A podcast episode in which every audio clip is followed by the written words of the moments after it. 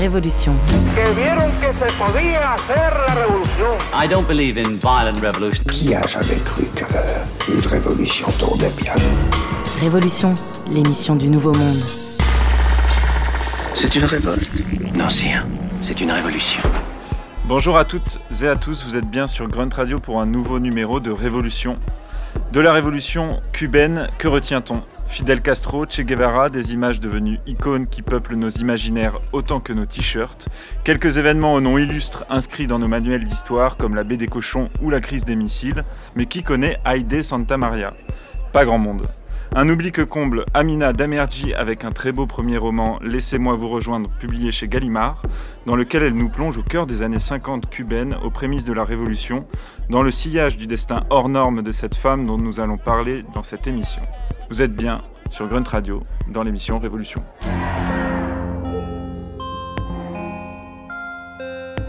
Bonjour Amina, Bonjour Simon. merci d'être ici.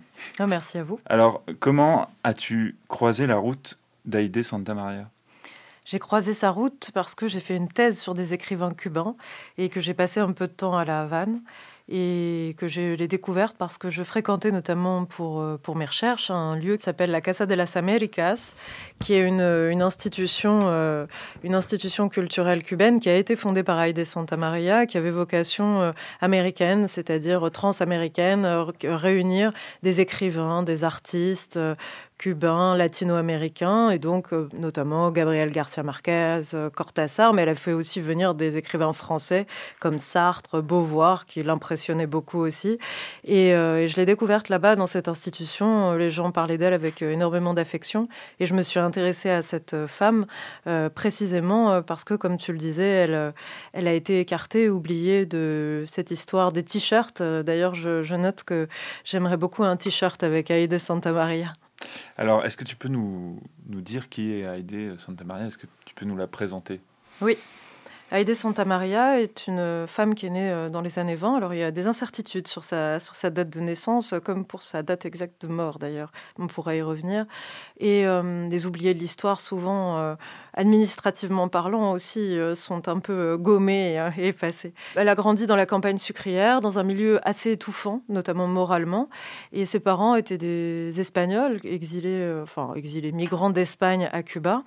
Et donc, euh, elle grandit dans cette atmosphère euh, qui est à la fois étouffante familialement, mais en même temps qui lui permet de voir des choses euh, propres à la misère très intense, que, très, très profonde que, vit le peuple cubain à ce moment-là, c'est-à-dire euh, les ouvriers de la canne à sucre, puisque c'est donc une campagne où il y a une grande euh, usine sucrière. Et, euh, et c'est au contact de, de ces ouvriers, mais aussi des syndicats qui se forment au sein de l'usine, et notamment aussi de son frère Abel, qui est en réalité son jeune frère, mais qui est moteur dans l'engagement, qu'elle peu à peu s'engage. Abel est le premier à partir à la Havane, et elle le suit quelque temps plus tard et intègre le parti du peuple, qui s'appelait aussi le parti orthodoxe, qui est en fait un parti dont on a oublié le nom, mais qui était le parti du jeune Fidel Castro, et euh, qui, lors du coup d'État, euh, Fidel Castro était candidat aux législatives pour ce parti, donc c'était un parti qui participait tout à fait à la vie, euh, voilà, à la vie politique, institutionnelle du, du pays. Et, euh, et donc, euh, il y a eu un coup d'État de Batista qui, est- qui est raconté aussi dans, dans le roman. Et à ce moment-là, euh, les choses se durcissent et ce groupe voit que la voie institutionnelle leur est fermée et, et décide de passer aux armes. Donc, pour rappeler un peu, pour rappeler le contexte cubain, donc la, la révolution cubaine, le renversement du pouvoir avec Fidel Castro, avec Aide Santa Maria, le Che, c'est en 1959. Oui. Et là, ton roman se situe en 1951, donc huit ans auparavant, où en fait il y a effectivement euh, ce contexte de bouillonnement et en fait d'impasse démocratique, et qui va faire que ces jeunes gens engagés politiques vont décider de, de prendre les armes. Et donc c'est 1951, c'est le premier euh, fait d'armes, donc qui va se révéler être un échec, mais en fait euh, Mm. finalement quelque part une victoire symbolique. On se situe là dans, dans ton roman, euh, et du coup, je voulais revenir justement sur cette idée un peu de bouillonnement euh, démocratique, quoi, de vie démocratique qu'il y a à Cuba au début des années 50. Ah oui, absolument. Mais en fait, on représente très peu les années 50 euh, cubaines de cette façon-là. On pense souvent, je sais pas, au casino, à la vie de fête, euh, au, fait aussi que c'était très marqué par, par, la mainmise des États-Unis. Mais il ne faut pas oublier que c'est à ce moment-là que se concocte ce qui va devenir la révolution cubaine. Et c'est précisément ce moment-là qui m'a intéressé. C'est-à-dire que cette date-là, le, donc en fait euh, l'assaut euh, de la deuxième caserne de l'île qui termine, qui achève euh, l'histoire du roman, est en général montré par l'historiographie comme le début de la Révolution. Et c'est justement ce que j'ai essayé de, de comprendre, c'est tout ce qui se passe avant, et donc toute cette énergie révolutionnaire, et, euh, donc cette énergie révolutionnaire d'une jeunesse aussi qui, euh, qui est elle-même aussi assez euh, fêtarde, mais qui, qui se retrouve à plusieurs, qui économise sur leurs cigarettes et, et sur leurs sorties pour pouvoir d'abord faire un journal et puis ensuite acheter des armes et s'entraîner. Et, et, effectivement aussi qui, qui est mu, j'allais dire, qui a moins besoin de manger parce que, enfin, dont l'énergie en tout cas euh, tient aussi au romantisme. Et c'était aussi ce romantisme-là révolutionnaire que je voulais interroger et ce qu'il pouvait donner euh, des années plus tard en faisant parler Haïdé depuis 1980 à la, veille de, de son suicide. Ce soir-là, je suis allée me coucher plus tôt que d'habitude. J'étais jalouse. Les rires d'Abel me heurtaient. Je ne comprenais pas pourquoi il approuvait tout ce que Fidèle disait. C'était vrai qu'il était intéressant. Il avait une vision personnelle des choses. Il avait réfléchi et il croyait en ce qu'il disait, en l'avenir de Cuba. Forcément, dans cette période où les discours de désespoir ou de lassitude engourdis étaient nombreux, il se démarquait.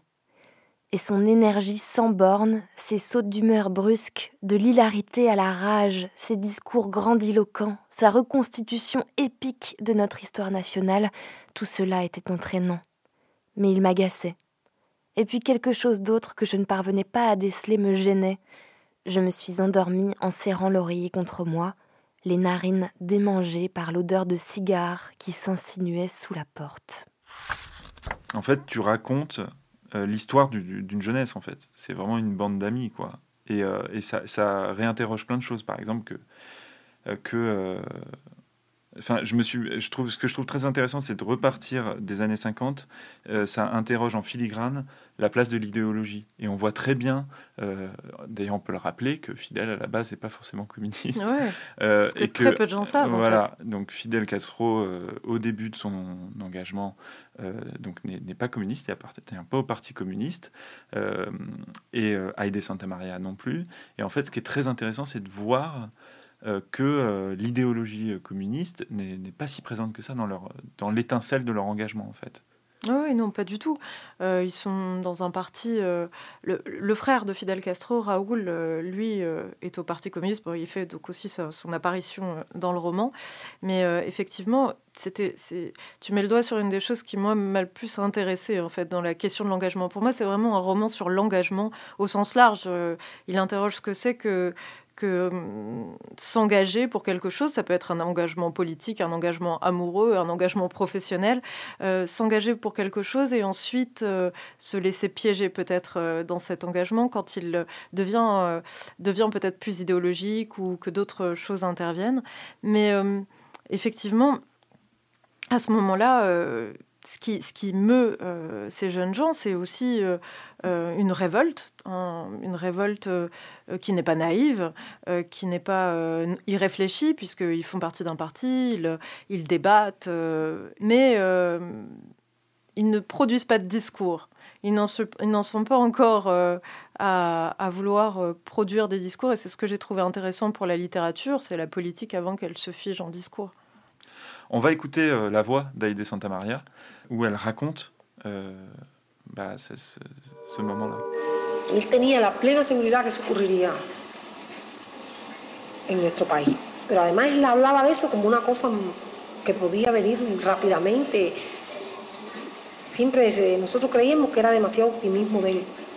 Él no hablaba como algo que podía venir, que pasarían años y se, como otros compañeros y yo misma creía que había que luchar y que había que luchar, pero siempre nos parecía que, que, eso demoraría, que otras generaciones vendrían a obtener estas cosas, y él no le hablaba como, como que eso vendría pronto y como que él lo iba a ver también. Él era de un optimismo tal que a uno le parecía difícil que Abel cayera. Donc voilà, on entend la voix de d'Aide Santa Maria qui parle de, de, de, et de ce rôle qu'il a eu euh, et qui est très présent dans ton roman. Oui, parfaitement. C'est vrai que donc euh, ce groupe euh, que tu évoquais, très jeune, euh, très soudé, est hum, marqué dans son histoire. Il y a vraiment une, bascule à un moment donné pour eux, qui est l'arrivée de Fidèle dans ce groupe.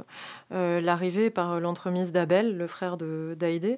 il noue tout de suite une relation très forte qui la rend d'ailleurs assez suspicieuse et jalouse même. Et et Fidèle joue dans le roman ce rôle de déclencheur. Et c'est exactement ce dont parle Haïdé là dans l'archive, que je trouve très émouvante, euh, très émouvant d'entendre sa voix. Euh, c'est ce qu'elle dit. Elle dit, et c'est vrai que parfois, euh, quand on s'engage pour une cause, on peut tous euh, avoir cette pensée-là. C'est peut-être pas pour maintenant, c'est peut-être pour plus tard, c'est peut-être pour mes petits-enfants. Et c'est, c'est exactement ce qu'elle dit. Elle dit, euh, mais euh, on pensait que ce serait pour plus tard, pour une autre génération, tandis que lui nous disait ça peut être maintenant, ça peut arriver très vite, plus vite que vous ne le pensez. Et c'est cet optimisme, elle prononce même le terme, qui, euh, qui, fait monter la mayonnaise, je dirais, révolutionnaire euh, au sein de ce groupe. Cette certitude, cette capacité d'entraînement aussi qu'avait, de conviction qu'avait Fidel. Mais ce qui me semblait aussi intéressant, c'était de montrer euh, le pouvoir de, de conviction et aussi de de fascination que pouvait exercer euh, quelqu'un comme Fidel, qui est quand même le leader maximo, et, euh, donc de, montrer en, germe aussi euh, toutes ces émotions contradictoires qu'il peut susciter. Il est à la fois celui qui, déclenche les choses, et en même temps celui par lequel des malheurs arrivent, notamment pour Haïdé, qui ne se remettra jamais de, de ce qu'elle perd à ce moment-là. Tu mets aussi en place tout un, système dans le roman pour laisser une place importante aux femmes qui reviennent souvent. Euh, donc il euh, y a Elda qui est la plus euh, vindicative, la plus engagée. Il y a Myrta, la femme de Fidèle, et Melba. Et donc tu leur accordes comme ça, bien sûr, Haïdé, une place. Elles reviennent souvent dans le roman, elles ont, elles ont un rôle oui, parfaitement. Oui, on parlait des injustices sociales, euh, une des premières injustices, mais qui n'est pas, euh, euh, qui n'est pas mentionnée parce qu'elle ne tient pas euh, lieu de, de, de, discours, en fait, pour aider euh, la place des femmes, même si elle vit des situations d'injustice, elle, dans sa chair, au cœur du roman, plusieurs fois, et, mais aussi elle assiste à des choses avec un épisode qui a trait à la prostitution qui avait à la Havane, qui était très importante à ce moment-là. Et, euh, et ce effectivement, c'est un roman sur euh, l'engagement au féminin. Et il y a très peu de, récits de, femmes engagées.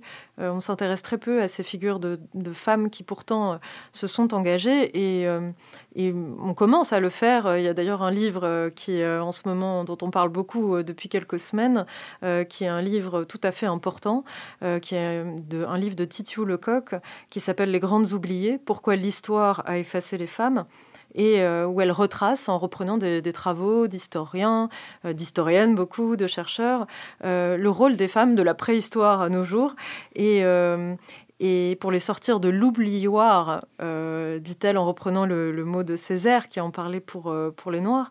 Et elle commence le, son livre à peu près par ces mots en disant on nous raconte que l'histoire, notamment pour, les femmes, euh, c'est l'histoire d'une linéaire, d'une servitude à une grande libération. Mais en fait, on nous a menti, on a travesti l'histoire. Il y avait déjà des femmes qui, à cette époque-là, se révoltaient, qui, euh, se révoltaient en tant que femmes et en tant que personnes, puisqu'elles ne luttent pas pour la condition des femmes, mais, à travers euh, sa condition de femme, elle, elle participe à une forme de libération aussi.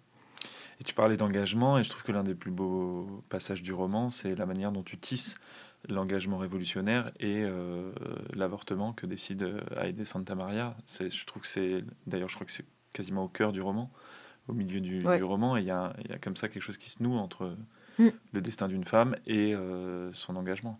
Oui, parfaitement.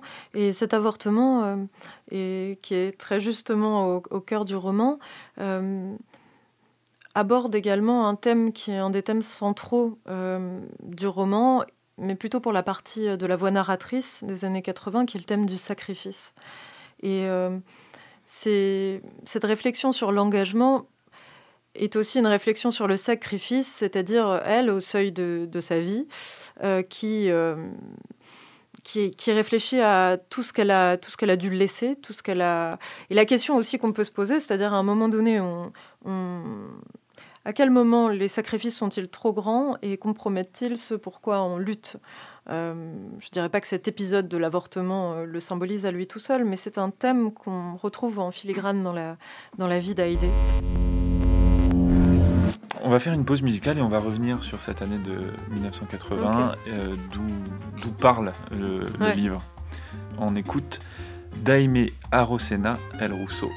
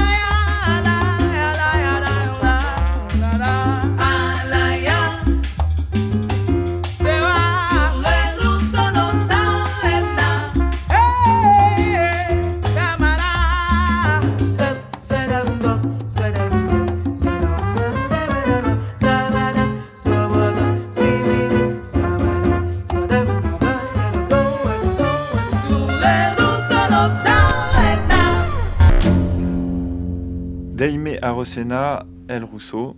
On est toujours dans l'émission Révolution avec Amina Damerji pour parler de Haïdé Santa Maria, une révolutionnaire cubaine euh, dont elle nous raconte l'histoire dans Laissez-moi vous rejoindre, son premier roman.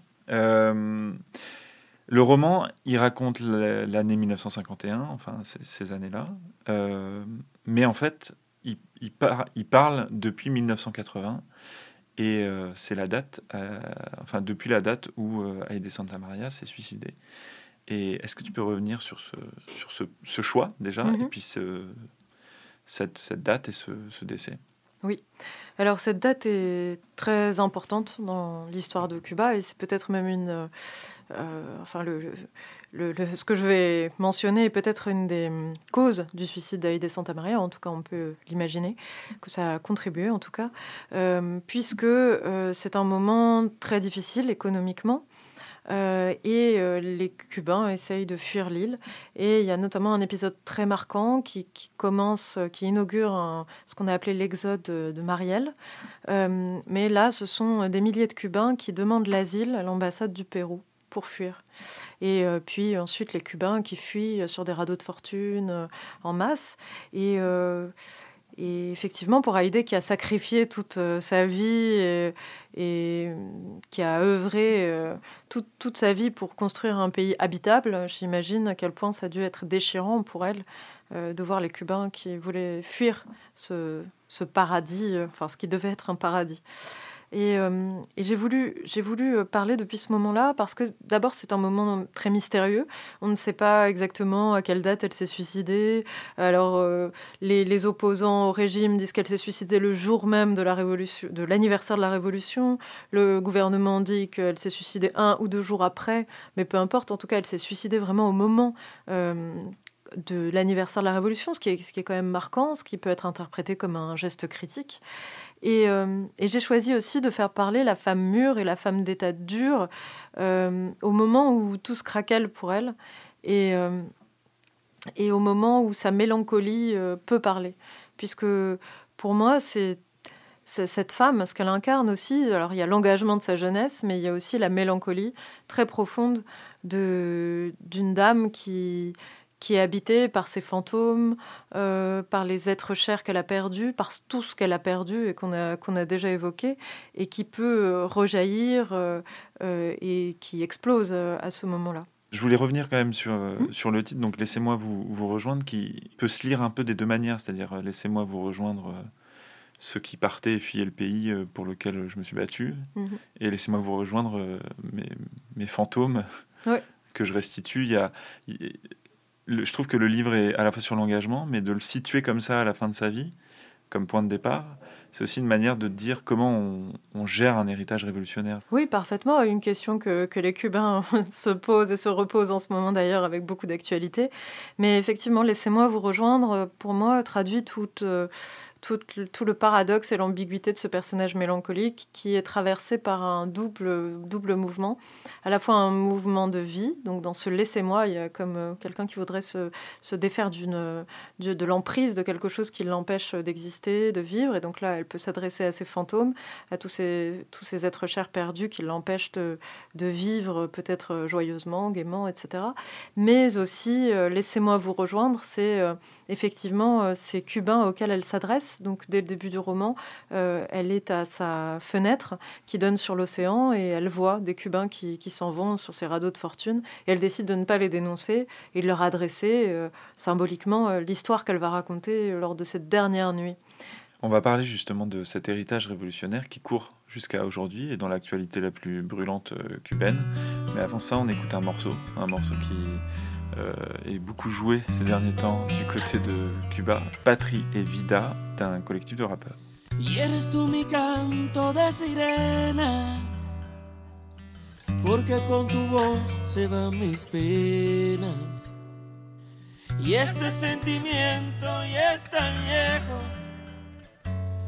Me dueles tanto aunque estés lejos.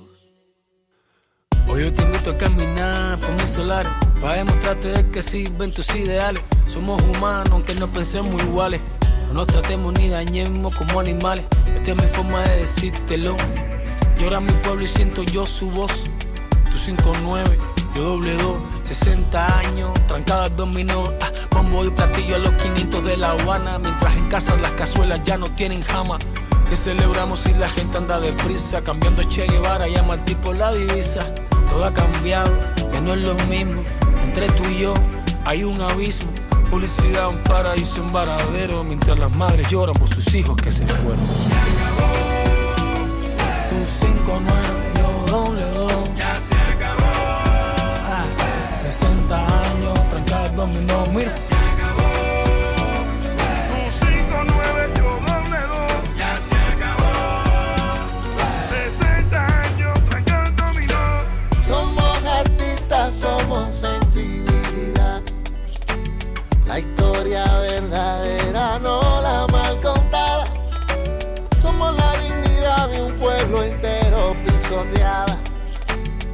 Punta de pistola y de palabras que aún son nada. No más mentiras.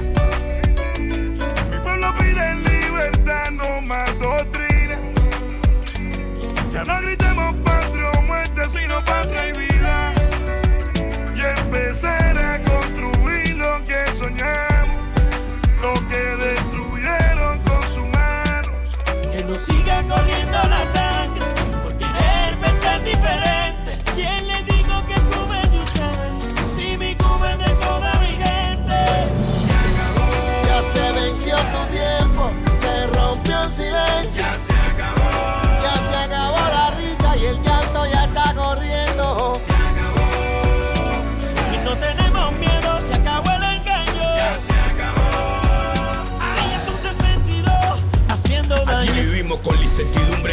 pasado plantado, 15 amigos puestos, listos para morirnos, izamos la bandera todavía, la represión del régimen al día.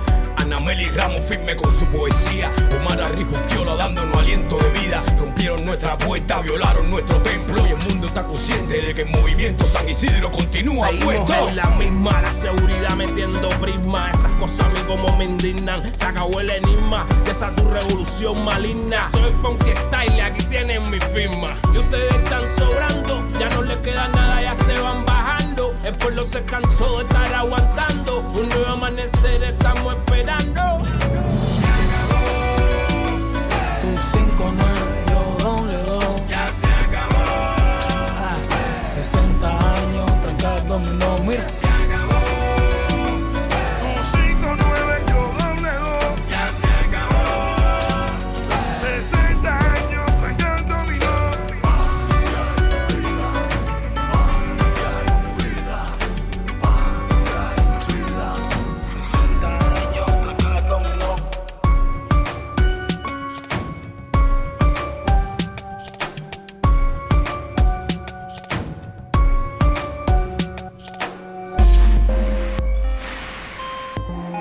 Révolution. L'émission qui change le monde. Des dizaines de manifestations éparpillées dans tout Cuba. Les protestataires dénoncent les pénuries d'aliments, de médicaments et les coupures récurrentes d'électricité. On est là à cause de la répression contre le peuple. Ils sont en train de nous affamer. La Havane est en train de s'effondrer. Nous n'avons pas de maison, rien. L'absence de touristes due à la pandémie et le renforcement de l'embargo par Donald Trump ont plongé le pays dans une profonde crise économique, la pire depuis 30 ans. À bas la dictature, à bas les Castro, à bas les chiens communistes.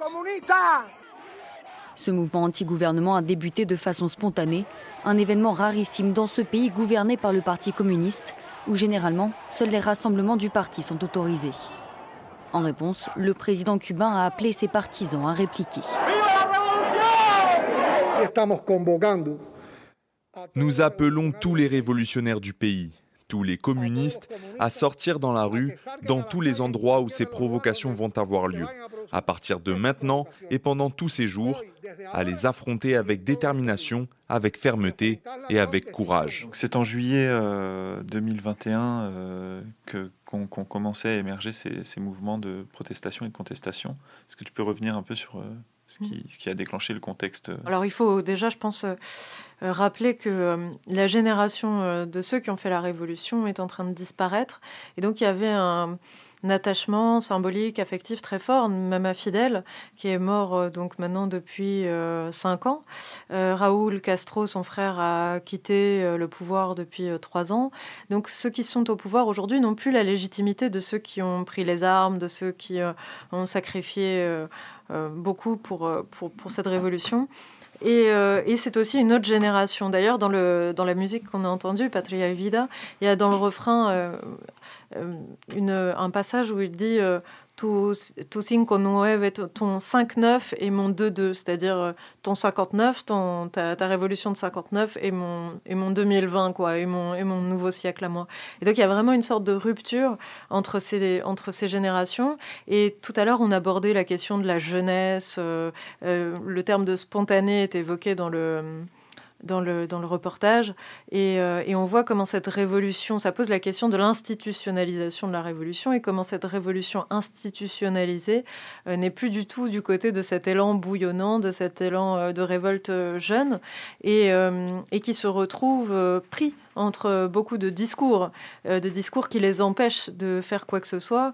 Euh, un des collectifs qui porte euh, cette révolte, donc qui a éclaté lors de manifestations très fortes, de très grande ampleur, dans une cinquantaine de villes sur l'île, ce qui est tout à fait inédit, et, un des collectifs qui s'appelle Archipelago, j'étais récemment sur leur page Facebook, et, et je voyais qu'ils, parce qu'à chaque fois qu'ils font quelque chose, ils sont accusés d'être téléguidés par les États-Unis, et, et l'un des membres écrivait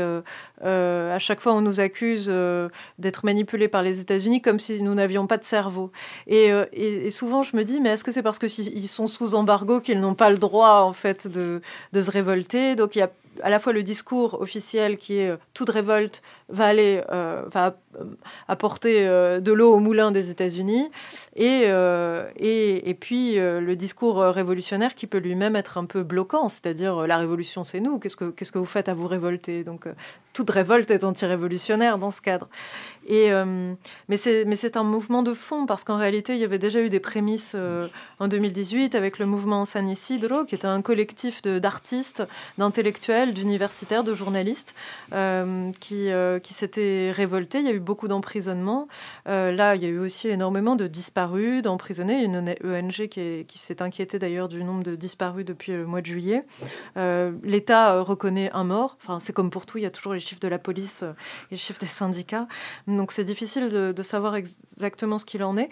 Mais d'ailleurs, pour rester sur l'actualité, une des, une des artistes euh, qui a été d'ailleurs professeure aux Beaux-Arts de Paris, Tania Bruguera, a reçu hier le prix euh, Velasquez, euh, qui est l'équivalent du prix Cervantes, mais alors pour les arts plastiques, c'est-à-dire la plus haute récompense en arts plastiques pour le monde hispano-américain hier, notamment parce que cette femme, donc, qui est cubaine, pour sa lutte pour pour la liberté. Et donc, dans, ce contexte-là, la, prochaine euh, journée de manifestation est prévue le 15 novembre, c'est ça? Exactement. C'est une, date en particulier? Euh, Alors, au départ, ils avaient prévu le 20 novembre, mais alors l'État a décidé d'en faire un jour de défense nationale et précédé de deux jours d'exercice militaire. Euh, donc, ils ont décidé d'avancer au 15 novembre, mais la manifestation pacifique est interdite. Ils n'ont pas l'autorisation de manifester dans aucune ville du pays, mais ils ont l'air très décidés à y aller. Et, et donc, il n'y a pas eu de manifestation de cette ampleur depuis depuis juillet. Donc on va voir euh, ce que ça donne. Et les revendications s'axent sur quoi? Ils revendiquent beaucoup de liberté, de liberté fondamentale, liberté d'expression, beaucoup, euh, liberté de voyager, liberté de commercer, liberté. Et puis, il faut comprendre aussi qu'ils sont asphyxiés économiquement, qu'il y a eu la pandémie, que c'était très dur. Le 15 novembre, euh, je crois bien que si ça correspond à une date, mais alors c'est peut-être plus euh, une coïncidence, ou en tout cas, c'est le, le moment où je crois que l'île se rouvre aux touristes. Et donc, effectivement, le fait que l'île ait été privé de touristes pendant la période de pandémie n'a pas aidé euh, à son, sa vie économique. Euh, voilà, donc on a reparcouru euh, pendant une heure, grâce à toi, Mina Damerji, le, destin quand même de cette île, de cette petite île face aux géants américains, où bouillonnement politique, artistique ne cesse depuis bientôt 100 ans d'exister. Euh, merci. Merci à toi. Je rappelle le titre de ton livre, donc Laissez-moi vous rejoindre, d'Amina Damerji aux éditions Gallimard. Je ne saurais que vous le conseiller. Euh, quant à nous, on se retrouve euh, dans deux semaines pour une nouvelle émission. Un grand merci à Mathéus Demacedo, Guillaume Giraud et Tristan Guérin à la réalisation de ces épisodes. N'hésitez pas à vous abonner et à liker sur toutes les plateformes. Euh, cette émission et on se retrouve bientôt sur Grunt Radio. Au revoir. Révolution.